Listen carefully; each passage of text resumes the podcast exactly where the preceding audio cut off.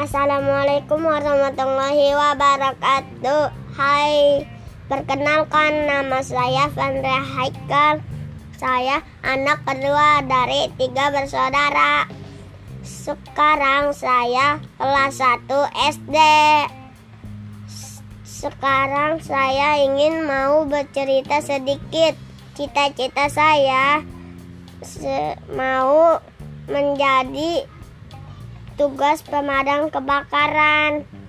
Tugas pemadam kebakaran itu menyemprotkan air ke api yang sedang kebakaran.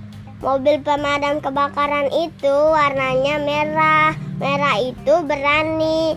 Makanya saya ingin menjadi petugas pemadam kebakaran.